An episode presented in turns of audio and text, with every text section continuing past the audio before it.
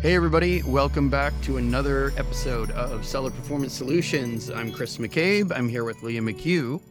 Hello. And today, our guest is Adam Malott from Better AMS. How are you doing, Adam? I am good, guys. Leah, Chris, great to be here. How are you? Good Yeah, to see you again. Good to see you again. Haven't seen you since our conference in Oregon, but I'm sure we'll all gather again in Oregon very soon. Yes, um, yes. In, hopefully. in the new year. Speaking of the new year, this is the time of year. There's my transition where people are starting to see traffic to the ads winding down for Q4 and maybe turning their attention in the near future uh, to Q1, as we all will. So maybe we could start with kind of how that downward trend progresses for the rest of this month, December, and then what you see people planning for for January, just generally speaking. yeah, yeah, good question. So I think at this point, keeping a close eye on that Christmas shipping window is going to be really important as we approach December 22nd, December 23rd. If you're anything like me, you have procrastinated a ton of Christmas shopping. So you'll need to get back on Amazon and, and start doing some searching. And what we're seeing now is a lot of those products are going to be delivered after Christmas. So what we're seeing is a relatively high click through rate and conversion rate drop off. So just being aware of that shipping window, pulling back ads as soon as you see products delivering after Christmas is going to be key.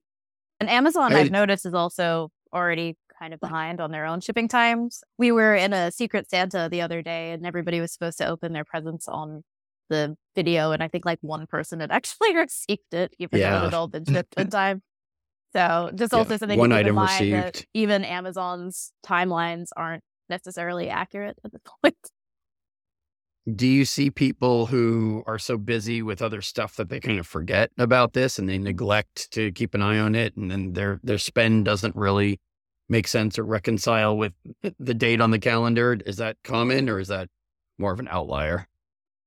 I would say as long as you have a proper ads in the account, it would be more of an outlier, but on a product level, it's certainly something that we're seeing. I know this year it's really nice that Amazon had put in that arrives before Christmas label on on product listings. And what we're seeing now is just occasional products that aren't going to be delivered after Christmas that we are having to pull back on for that reason. We had also talked about people maybe forgetting to remove some of their Christmas Christmas verbiage in their ads. Yeah. Uh, what are the dates for that again?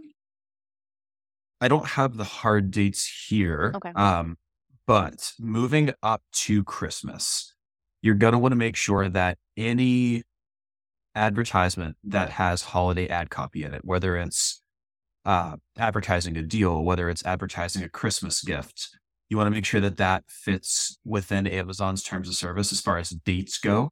There's going to be a small window where leading up to Christmas and directly after Christmas, you're going to have to change that ad copy if it is holiday related or deal related, or your ads can be flagged and ultimately stop delivering. So just making mm-hmm. sure that that holiday copy is wiped well within Amazon's requested window prior to Q1 2023 is going to be really important. Yeah, definitely. And also, I imagine Christmas verbiage in your ads probably stopped working in January. So worth changing for that reason as well. Yes, they do. I think it's pretty simple just to run through ad copy and, and find any Christmas related. And so definitely recommend getting that changed ASAP. Yeah. So we were talking before we started recording that Chris and I really only see ad sides of things when people are having issues where their flags are being disproved, usually because the product's been incorrectly flagged as restricted. Is that something that you guys see a lot on the ads management side of things? You know, I would say yes, recently, quite a bit. Yeah. Uh, it's interesting as well. In the UK, I know they've banned advertising for high sugar, high fats products. Is that something that you guys have dealt with on your end quite a bit over the last few months? Yeah, uh, interestingly, I mean, the people that have reached out to us haven't been people that actually sell high sugar, high fats, because I think anybody selling those products was already aware of the change coming and they knew that they weren't going to be able to advertise. What we were seeing were people being incorrectly flagged as their product being high sugar, high fat. And so their ads were stopped, even though their product, in some cases, their product wasn't even an edible product. It was just like a container or something totally unrelated. But it Yeah. makes sense with the sorts of abuse we see around this. It's normally someone trying to get your listing flagged as adult or anything that would stop you from serving ads would is the abuse tactic Right. that we tend to see. So it does make sense. And sometimes the ad is restricted, but the product isn't restricted from sale. That was the interesting piece. that happens yeah. a lot Mhm. actually. so defeats the purpose of the whole restricted product flag.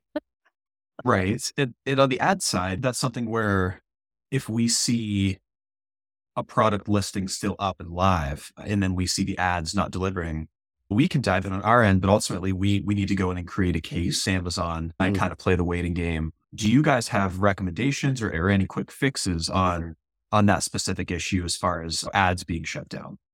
Yeah, I think, I mean, certainly the easiest step if you have a strategic account manager or an ads manager that you're working with with Amazon, having them internally escalate it, it's the easiest first step. If you don't have that point of contact, I mean, certainly the first step should be opening a case with the advertising team. Generally speaking, they mm. don't give you a useful response. Right. Copy and paste at that point. but you can use that to then escalate the case to a manager to actually properly review it. But going through that first step and then saying you're incorrectly flagging this, your team is not reviewing it properly.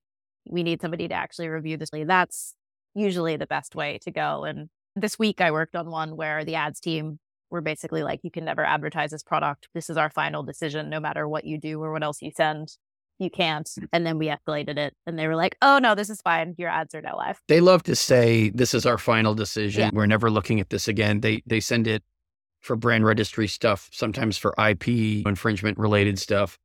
They've started sending it all over marketplace enforcement just to try to lessen the number of complaints or emails or appeals in the queues. Well, and it's an excuse um, not to um, reply again, right? This decision right. is final and we may not reply to future communications about right. it. It's right. their excuse to not look at it again. Well, they're trying to increase the odds that they meet their internal SLAs yeah, and exactly. their metrics by just discouraging. They do it with people who are fully suspended on their whole account too as if people are going to be like, oh, all right, well, I guess I just won't write you anymore.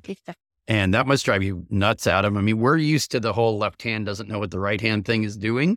And I know a lot of sellers are used to that now when they weren't before, and maybe you're more used to it now. But does that kind of drive you crazy to the point where you're just like, you know what? We need to bump this up to executive seller relations, or we need to like get some higher level management at Amazon involved because they're just confused talking to each other, communicating inside uh, with each other I know it doesn't throw you off your game, but does that just kind of drive you crazy so that we can you can complain to us as much as we can complain to you about it in the future? you know, if you've been in Amazon ads for any any decent amount of time, then this is definitely an issue that you've dealt with on more than one occasion. Uh, definitely takes some patience when dealing mm-hmm. with Amazon's internal team. But it's always great to have just those internal contacts with Amazon to reach out to and kind of try and get these things expedited. One mm-hmm. thing I will say at this time of year, the last thing you want is for one of your listings or, or ads to be flagged and then not see it for three or four days. So at this point, you know, leading up to Christmas, when we have nine days, and let's say the shipping window closes in roughly a week, you want to make absolutely sure that that none of your products are being flagged or any of your listings are being shut down at this point in the year. So just keeping a close eye on things. I would say multiple times a day, making sure everything is running smoothly is going to be really imperative. Yeah. Also, because if you do have any issues, Amazon's teams are that much slower to respond this time of year. So it'll right. take a lot longer to get it resolved than normal, unfortunately. Yeah. And headcount wise, some people that have been working extra hours now are given a little bit of a break after the holiday windows close for shipping. So they also might take longer to respond, not because they're so furiously busy, but because there's few of them doing fewer hours. I will say, in terms of if you have an Amazon account manager, in my experience, they are far more incentivized to fix these issues than any of the other teams because their metrics are spend based. So they do tend to be a lot more helpful than, say, another Amazon team whose only metrics are speed. So useful if you have those contacts for sure. On the ad side, it's interesting that you said a lot of people within the next week will be taking kind of their holiday or seasonal break, right? It's kind of the slower time. But on the ad side of mm-hmm. things, this is kind of where we need to pull back. So I think Amazon's internal team knows that, or at least on the ad side knows that. And they know that advertisers are going to be back in the ad console, pulling back budgets, adjusting bids shortly after Christmas. So that's a great recommendation. You know, if you do need to open a case, definitely reach out to an internal contact should you have one. For sure. I think ads managers and SAMs, strategic account managers, are getting used to a world where sellers know other ways to escalate things if they can't push it through successfully or quickly, which is kind of what's interesting to us. that it's not just around ASIN reinstatement or account reinstatement anymore. It's troubleshooting of deals, teams, and ads and other things now where people will say, Oh, since our last call three weeks ago, I've been doing this to try to escalate it and get it pushed through. And sometimes the managers are like, Oh, really? Or they push on whichever type of manager to open an internal escalation for them because something's stuck and they're just getting the copy and paste responses over and over. There's a lot more knowledge out there in the space that you can do these things. We'll take some credit for spreading the word, but just troubleshooting that they've been doing on their own through articles or videos or whatnot, it's become commonplace. Have you noticed this with people you've talked to in terms of just like instead of opening a case, they say, well, what about this or what about that? Like trying to be more aggressive with it. Yeah, I would say there's definitely more conversational approach around issues that sellers are seeing on Amazon. Uh, LinkedIn is a great place to okay. educate yourself on the platform and issues right. that common issues that sellers and advertisers like are facing. So, honestly, establishing relationships within agencies within Amazon and really utilizing the network that you leverage on LinkedIn is really, really beneficial. So, that mm-hmm. would be something that I would recommend starting sooner rather than later. Yeah, I, I agree. I say regularly, and I often use ads and what we do as an example of this the benefit of having an agency, even just for informational purposes, is that you're seeing and we're seeing thousands of examples of what's going on, on on Amazon at any given moment. Whereas if you're just your own seller on your own account, you're really only seeing what's happening on your account. So it's a lot easier for agencies to see trends and see where things are going and make predictions and make decisions based on those predictions rather than somebody whose only data is what's happening on their account alone which is why I usually recommend that people work with an ad agency or an agency for what we do, because you really do need that knowledge in order to yeah. be successful with Amazon in general in terms of optimization, but also Amazon in terms of how things work. And I think, you know, the industry is changing so rapidly. It's really important to keep a pulse on things nowadays. This isn't Amazon of five years ago when everything was a lot simpler. So as things are changing rapidly and as Amazonians are putting out content on LinkedIn, I think that is yeah. a good place to keep a pulse on everything. Yeah, absolutely. Agreed. And a lot of them feel more motivated to put that out there and they're not as reined in by the company. They're willing to and they're able to post a bit more to educate mm-hmm. than they were in the past where it was kind of like, don't share anything, don't say anything. now it's like loosened up a little bit because Amazon realizes finally at least in certain ways, they can ease their pain by allowing more education to float around out there and get kicked around and discussed. Because, like you said, on LinkedIn in particular, those posts are shared and people are reading that stuff, want to learn more about it. Probably the fact that Leah and I are reading more about it. I won't speak for you, Leah, but I'm reading more about it than I did two, three years ago just to stay up on it. So that means everyone, every consultant in any part of the Amazon space or community should be reading more about this this topic as well. Yep, I couldn't agree more. I think it is a multifaceted approach at this point to understand Amazon as a whole. And it's only becoming increasingly challenging as Amazon rolls out new updates and as, as the entire thing gets bigger. So I would agree. Yeah, people can't afford to not be in the know. So, any parting words of wisdom for those who are turning the page to, to Q1 and beyond for 2023? no predictions. You don't have to give us an actual prediction because that's a bit cliche. But any final words for our audience before we wrap it up? Yeah, no predictions. Definitely no predictions yeah. here. But I think heading into Q1, we're going to kind of see a, a shift. And I think people are, to no surprise, after gift buying season, are going to be more price conscious and profitability focused, both on the consumer side and on the seller side. Mm-hmm. So just ensuring that quote unquote bleeding in, in campaigns is, is cleaned up. Um, mm-hmm making sure that, again, holiday copy, aggressive budgets, things like that are kind of cranked down heading into Q1 and just really capitalizing on what we know works well in Q1. The new year, new me crowd, CPG brands always, always do pretty well here to start the new year. So capitalizing on what works historically, I think is, is step one.